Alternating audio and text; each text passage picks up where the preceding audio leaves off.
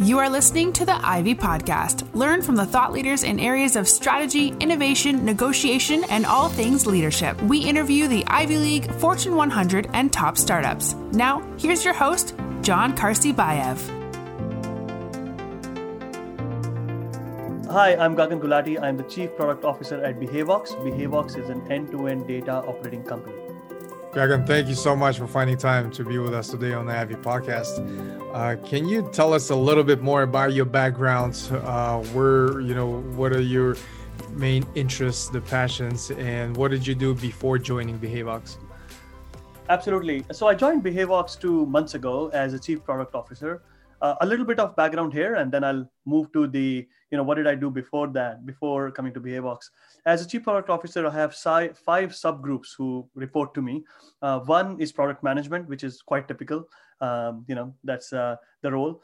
Uh, the second one is product engineering. So the engineering team is divided into two parts at Behavox, uh, the platform engineering team and the product engineering team. The platform engineering team focuses on everything platform, you know, from microservices point of view to data storage, um, and data processing, uh, providing the platform for machine learning teams, um, and providing the platform for the product teams to go build products on top of that. Um, and the product engineering team, of course, builds products on top of that. So that's number two. Number three is uh, around UX. So all our product design, product research team that reports to me. Uh, number four uh, is documentation, which is kind of a given. Um, enterprise products uh, like the like the likes of Behavox need to have strong documentation in place. And uh, fifth, uh, by no means least, is our um, technical partnerships and strategic alliances and competitive analysis team. So that's a small team that focuses on all three, all five of those. I joined this company two months ago. Um, and I love it so far. The customers love the products that we build at Behavox. Uh, uh, this is very clear from the big names, from SoftBank to Jefferies Bank to uh, Citadel Securities to Mitsubishi, to name it, right? Um, but before I arrived uh, at Behavox uh, to work uh, even deeper on the data operating system as such, and build products on top of the data operating system, I spent almost 16 years at Microsoft. Um, my journey at Microsoft was uh, quite simple and funny at the same time. I started in Windows. So I did Windows Vista, I did Windows 7, I did some of Windows 8. And when I was in Windows, I was an engineer and became engineering manager over a period of time. Mm-hmm. And here, uh, my focus was um, mostly on deployment and management. Um, at the end of six years, I figured out that I found all ways to deploy Windows on a box, and I gave up. And then I moved on. Um, when I moved on from there, I joined a startup team within Microsoft called the Healthcare Group, um, which and the product was called Amalga. This primarily focused on uh, a private cloud for uh, health institutions to do better management, essentially with the data that they have. It kind of set the mm-hmm. base for me for everything data. Um, and then from there on, for the last uh, nine or ten years, I've been in Azure. Uh, which was also a startup back then. And I focused on data security um, starting with uh, sensitivity of data, um, labeling the sensitive data, encrypting sensitive data, DLP, uh, loss prevention, like saving you from losing your data. Um, an example of that would be if I started emailing you sensitive content, John, mm-hmm. right from my behavox.com account, that's not a good thing. And I could be doing it as a mistake. So stopping you is super important. Uh, stopping me from is super important from having letting this happen. Um, moving on, I focused on data compliance, um, governance, and uh, breach prevention and detection, which is kind of the rage of the day today. Uh, we see data breaches all the time. Uh-huh. So all of this was more from a product point of view, which is I was building products that helped companies do better data protection, data governance, data compliance, breach notification, detection, and other stuff. So those were my last 10 years. I mean, I worked in a bunch of other companies before this. I worked at Oracle. I worked at BEA Systems that built the worst, best WebLogic server back in the days, and Oracle bought them. I worked in uh, I worked in um, as a scientist for a couple of years as well. I'm not going to bore you with all of that, but yeah, the last uh, uh, but the last little bit has all been in Microsoft, uh, pretty long time, and then now Behavox. Okay, well, that's quite a journey you went through, and just curious from the standpoint of kind of the culture shift going from Microsoft, which is you know one of the largest organizations, very corporate, and joining Behavox, so um, you know relatively unknown uh, in small startup that's growing very fast. What yeah. has been that transition period so uh. far for you? You you you know you've been there a couple of months, and is that what kind of what you expected just tell us a little bit more about that experience yeah yeah so so i'll tell you two things that depends on where you are and i'll answer your question as i go um, depends on where you are at microsoft in some way microsoft is just mothership right and uh, you could be in a big group working with a, on a huge product um, or you could end up being in a small group uh, and it looks like a well-funded startup um, mm-hmm. so in windows i was that big group guy right? Uh, but when I joined this uh, small healthcare group in the company, and when even in Azure, as I built some set of several products, I was more on the uh, starting up new projects, starting up new products, but well-funded startups. And you didn't have as much fear of losing, right? Because if you lost and the product didn't get through, no problem, you'll just move to a different product, gotcha. right? You're not losing a job as such. Um, however, having said that, it's like it's still saying that you are sitting on a Titanic right uh, that there is there are various rooms and you could be trying to build your startup but you know that you're sitting on this massive stable engine and there are processes in place there are um, you know you can't fall down off uh, titanic it's just super hard to do to fall down and, and fall into the ocean it's not going to happen more 99.999% of the times um, so you feel like you're on a very stable ship you may be running really fast on a treadmill on titanic but it is titanic the goodness of that is you are in a very stable environment, right? You're working very, very hard, uh, right? You're on a treadmill in a room in on Titanic, so you're working very, very hard, and you're helping the company move forward at a rapid uh-huh. pace. Uh, the good thing about that is that while you're working in a stable company, and you may feel that the company is not moving fast enough because mm-hmm. it's a big company, the fact is that Titanic used to, or any big ship, it does run at a massive speed. So the water it displaces on at any given time is just great right? And you see that in revenue results. You see that otherwise which is everybody is working hard, hard on the ship but the ship is a stable ship with processes in place. I will compare that with behavox and, and any startup for that matter. Behavox i will i will talk about it a little bit more uh, but behavox as as a motorboat right it's a big decent sized motorboat uh, the company has actually decent revenue uh, right? Uh, the company actually has a decent set of infrastructure in place and decent set of processes in place, but it's still a motorboat. So the thrill definitely exists, right? When you get out on motorboat uh, on water, you know you are in thrill, but you also know you are generally safe, mm-hmm. right? In the sense that you know you're getting in the water, there are enough precautions, there is enough steel um, on the ship, uh, on the on the little motorboat that you're not going to fall out of it if you don't if you don't go crazy, right? Uh, but it's also not like a, a, a, scooter, water scooter, where there are 50% chances you'll fall down before you know. So, uh, so Behavox has been to me like that motorboat. It displaces water. Mm-hmm. Not on the impact is, is great, not as much as you would expect from a big Titanic.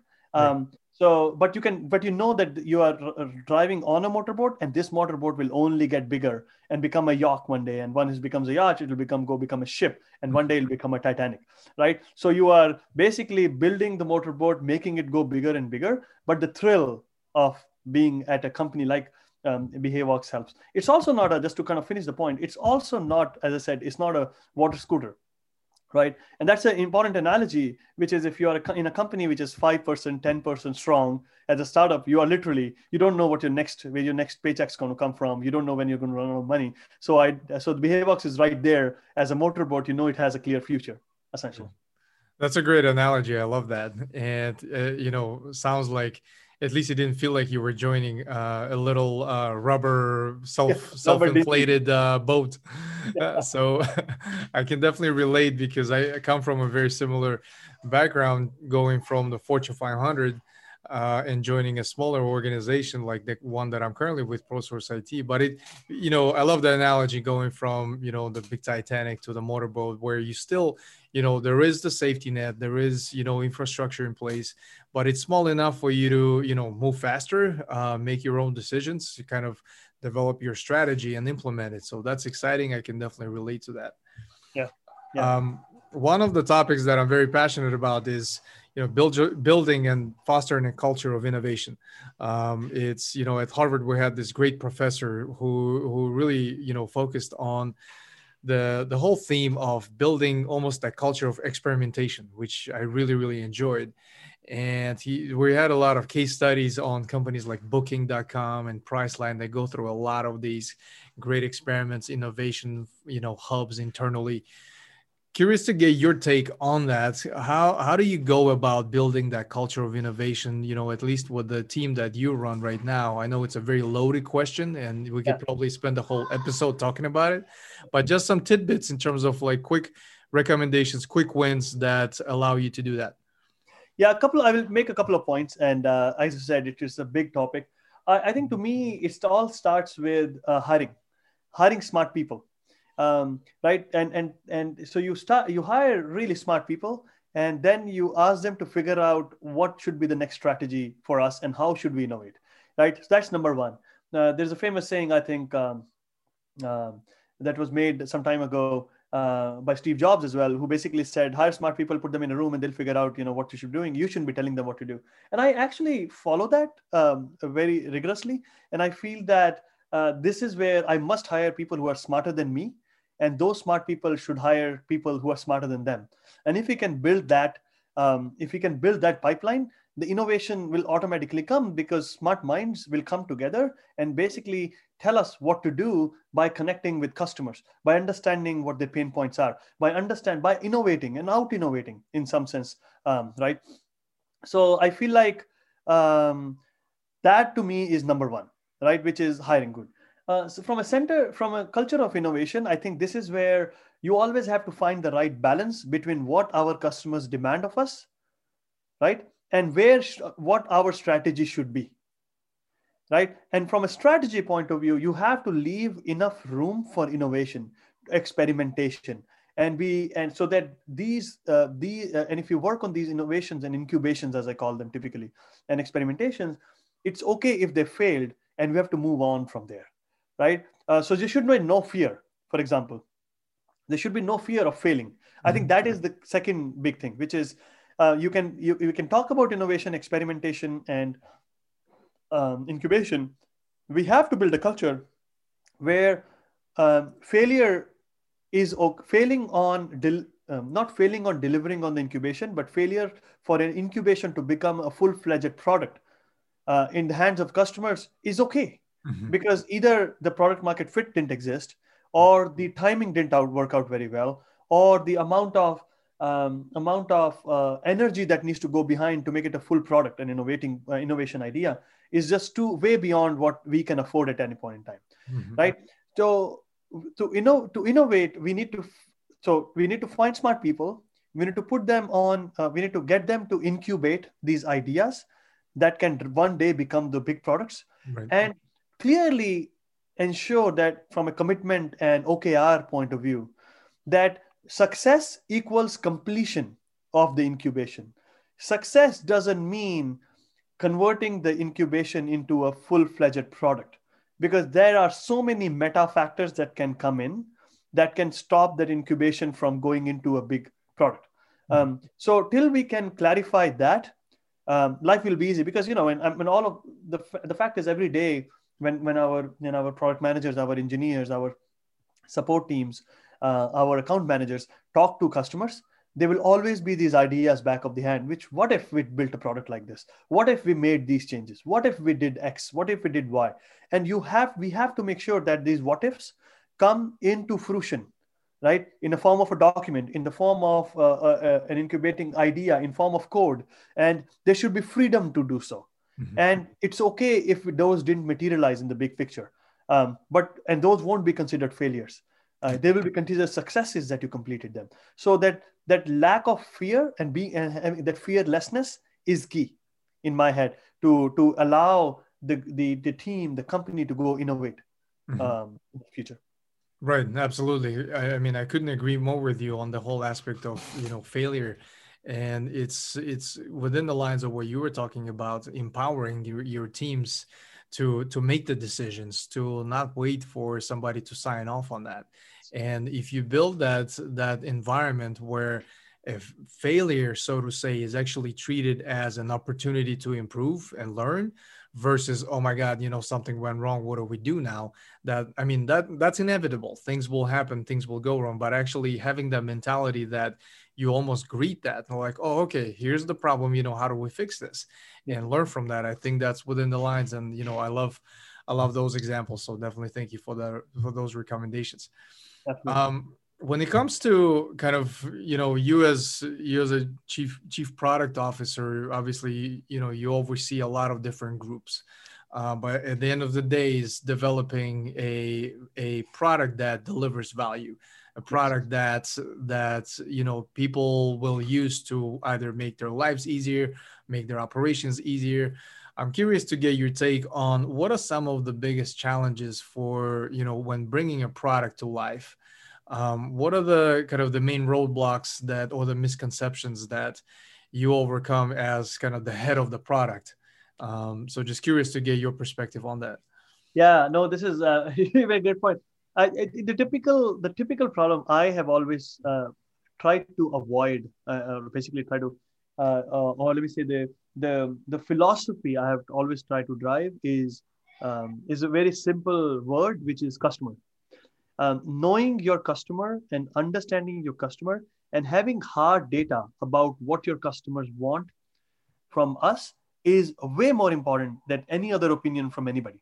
Mm-hmm. The typical, typically, what happens is um, that most teams stall or build the not the right product, which is you know not great product market fit, um, and therefore don't see usage and therefore don't don't see revenue, revenues growing over a period of time, is because they either uh, miss the persona for what they were building the product, miss the miss the problems that the personas are having, mm-hmm. uh, and they miss that um, or in general um, never could align themselves behind um, um you know that the uh, uh behind the problems that the customers are facing mm-hmm. right end of the day um, you could build the most beautiful product.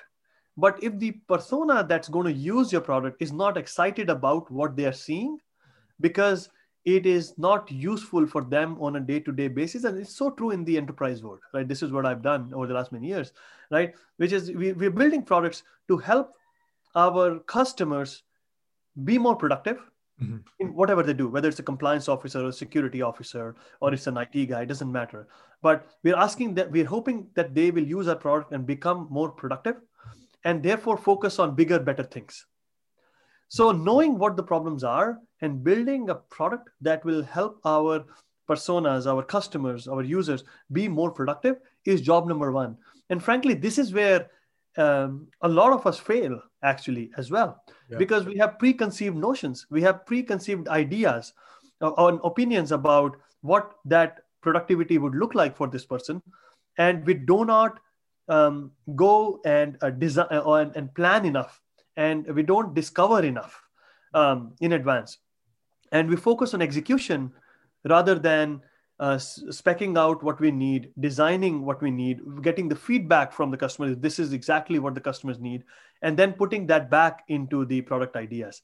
So so that loop that the idea the cre- uh, understanding our customers uh, needs um, creating um, um, um, creating the, the the right product ideas going back to the customers and asking them if this will help, taking that feedback, continuing to refine the product ideas, creating um, proof of concept, again, feedback loop, creating, deploying a pilot in a customer's place, again, feedback loop.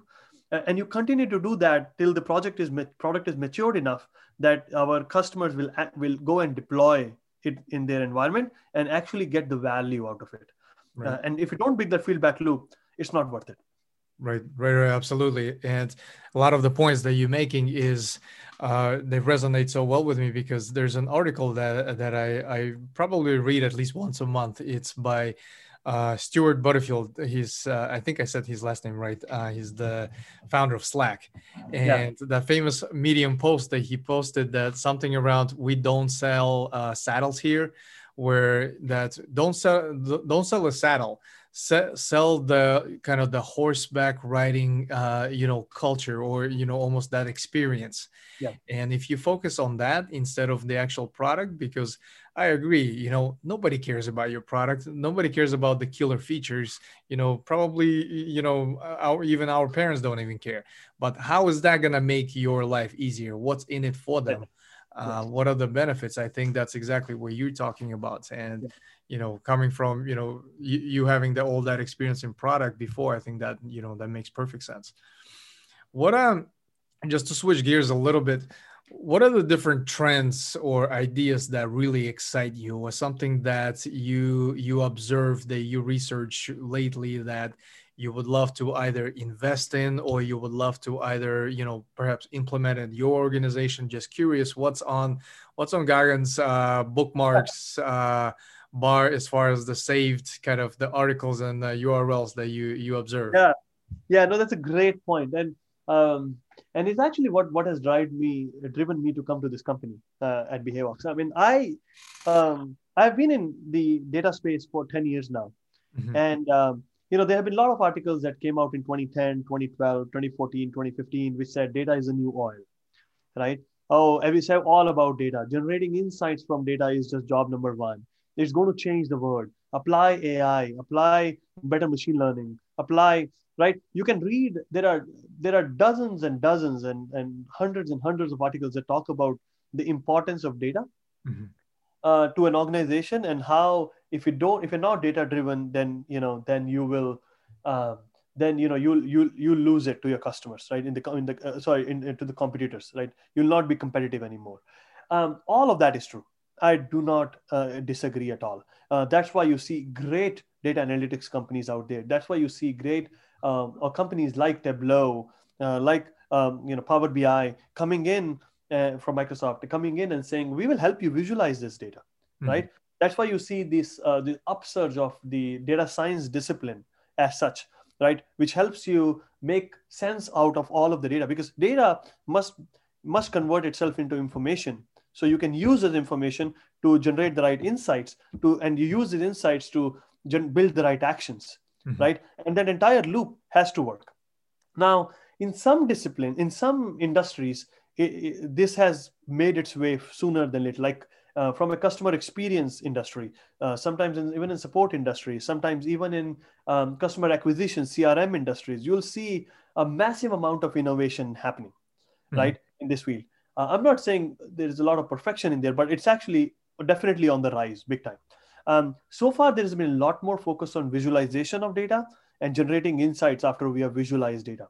Right um, what I what my experience had been uh, was that um, in the field of security and compliance, right, uh, which is uh, security and compliance as as is as is is is growing as a discipline as a as an industry like crazy today, right. and the reason behind that is that the world is becoming more digital than ever before, mm-hmm. right? The idea of physical security still exists, but the idea of digital security and digital compliance is going through the roof.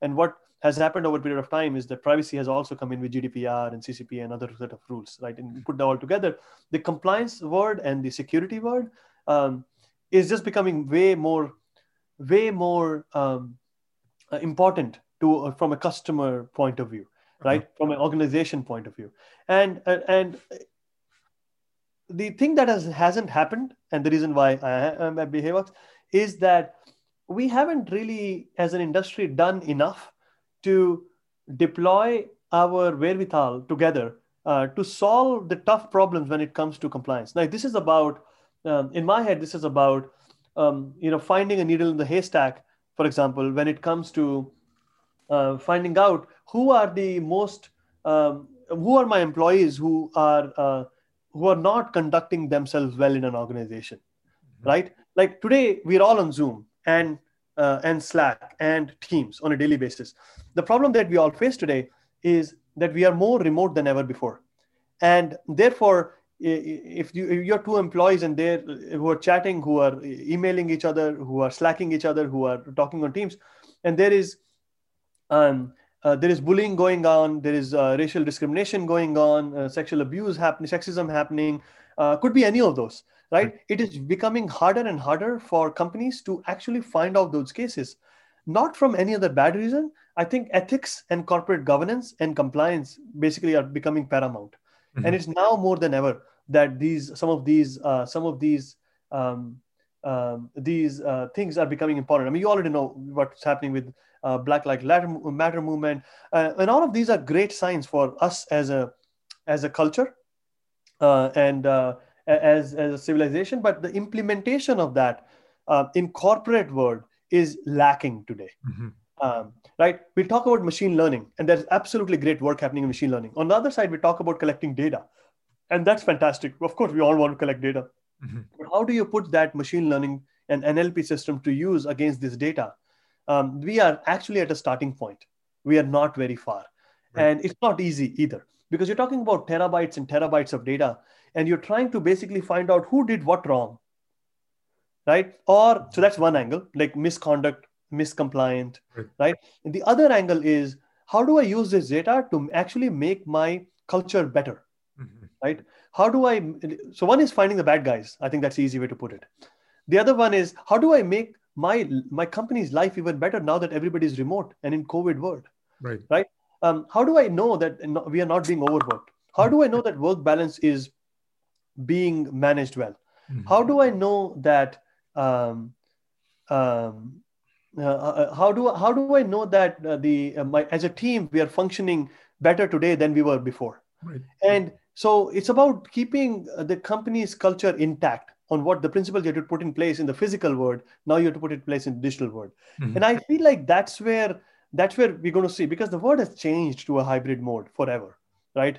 Um, it's it's just a given, right? Working remote is not going to be seen as a bad thing anymore, like uh, because everybody has done it now once, mm-hmm. right? Um, right. So, so I think that's where my head is. That's why I am here in this company because I, I saw that I saw that uh, the the need for coming up with the right set of solutions that put data mm-hmm. and the word of machine learning, NLP, and artificial intelligence together. When I say data, I mean text, I mean voice, I mean video. Like put up all of that together, and you have to gel them well and solve a, solve interesting problems. And I believe one of the place where, places where the interesting problem will be sol- solved is in the compliance, ethics, um, corporate governance world, where the there is not enough monitoring and there is not enough there not enough or innovation out there that's mm-hmm. happening.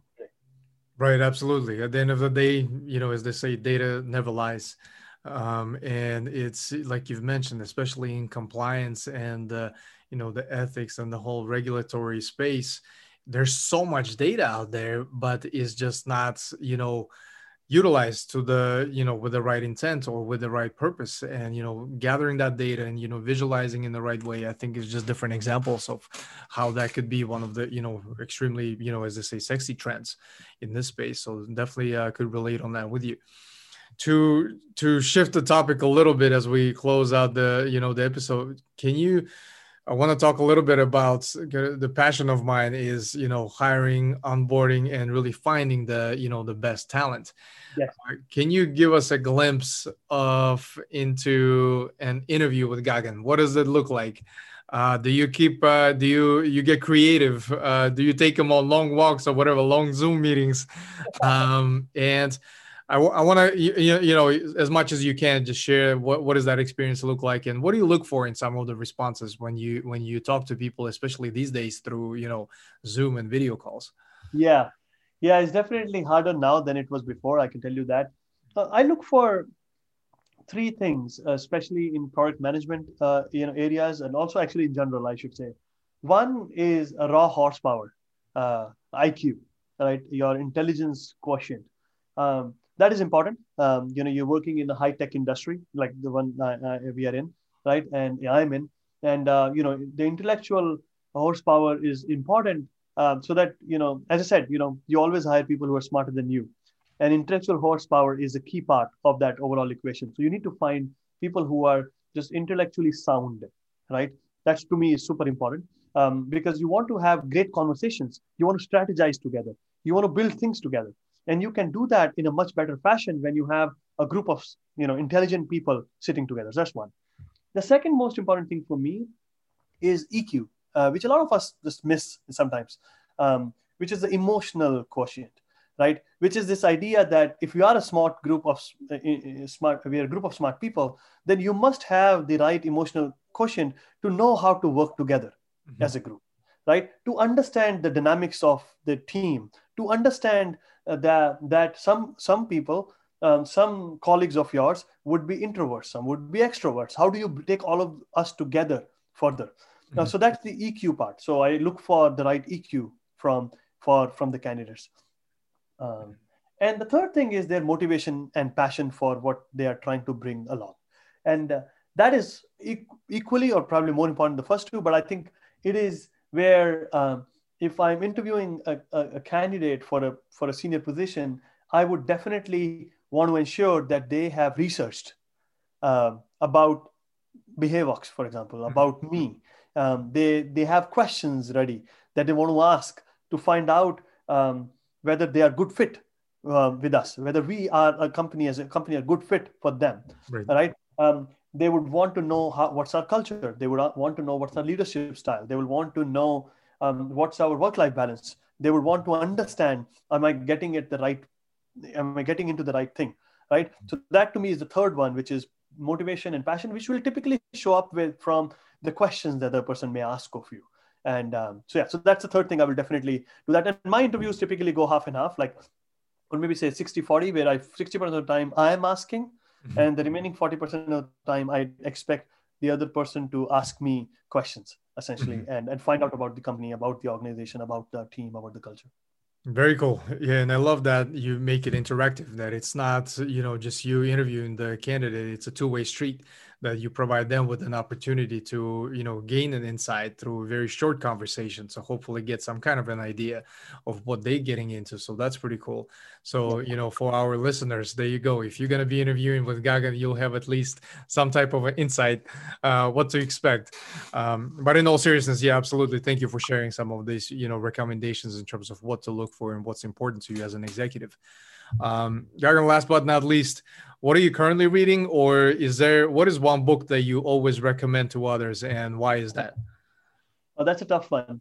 Um, the one book that I read almost once a year or uh, almost every couple of years as I change jobs or you know or change or I get promoted I got promoted multiple times at my previous company at Microsoft or I moved teams between between the company I mean I was there for 16 years so you can mm-hmm. imagine I didn't change my jobs too much um, but uh, the book that I read uh, as I was joining Behavox uh, was um, uh, my one of my favorite authors uh, Marshall Goldsmith and his book of what got you here won't take you there won't mm-hmm. get you there, sorry uh, it's a very interesting book. I don't know if you've read it, Jan, but it's a book which basically kind of takes examples of um, of uh, what would it take to succeed, and the idea there being that don't be rigid, don't have a rigid mindset. You may have may have a formula that made you succeed in your current job, mm-hmm. and you got may got promoted because of that or your company did really well but then when you reach the different level next level different role right uh, it may not the same formula may not work for you and the book kind of walks through the practical examples of, um, of mistakes that you can make. So I recommend this book to uh, everyone who has worked for me, who has got you know promoted over the years with more responsibilities, with better roles. Like you were an individual contributor, you became a lead uh, leader, uh, manager or if you change companies you joined my company right wherever wherever it was my group i would typically suggest folks to read that book so that's one of the books that I finished up um, as I was joining Behavox. Uh-huh. Uh, uh, I won't bore you with all the books that I've read after coming to Behavox. I've read two, but they're also very financial oriented. Um, uh, that I uh, that yeah, I mean, right now I'm I'm I'm just learning uh, because it's uh, because Behavox is is very is, is big on data and AI ML, but it's primarily the customer base is finance financial customers. Uh-huh. So we are very focused on on that. So coming here, uh, I'm learning through books as the best way to learn around the various terms that are used around insider trading or otherwise. So oh, yeah. those have been really really good, really really good um, uh, eye opening uh, books. Mm-hmm. Well, that's exciting, and thank you for sharing. And for our listeners, we'll make the titles of these books available in the episode notes. Gagan, I know you're very busy. You got to go save the world from all of the compliance and fraud. Uh, really appreciate you taking the time and talk to us today. You know, it was a very short conversation, but packed with a lot of really cool insights. I personally learned quite a bit. Definitely look forward to staying in touch with you. And thanks so much for your time. Oh, absolutely. Thank you so much, Jan. This was a very interesting conversation. Thank you. Thank you for listening to the Ivy Podcast. Be sure to subscribe to our RSS feed on ivypodcast.com and all major podcasting platforms like Spotify and iTunes. As always, if you enjoyed this podcast, please give us a rating on iTunes.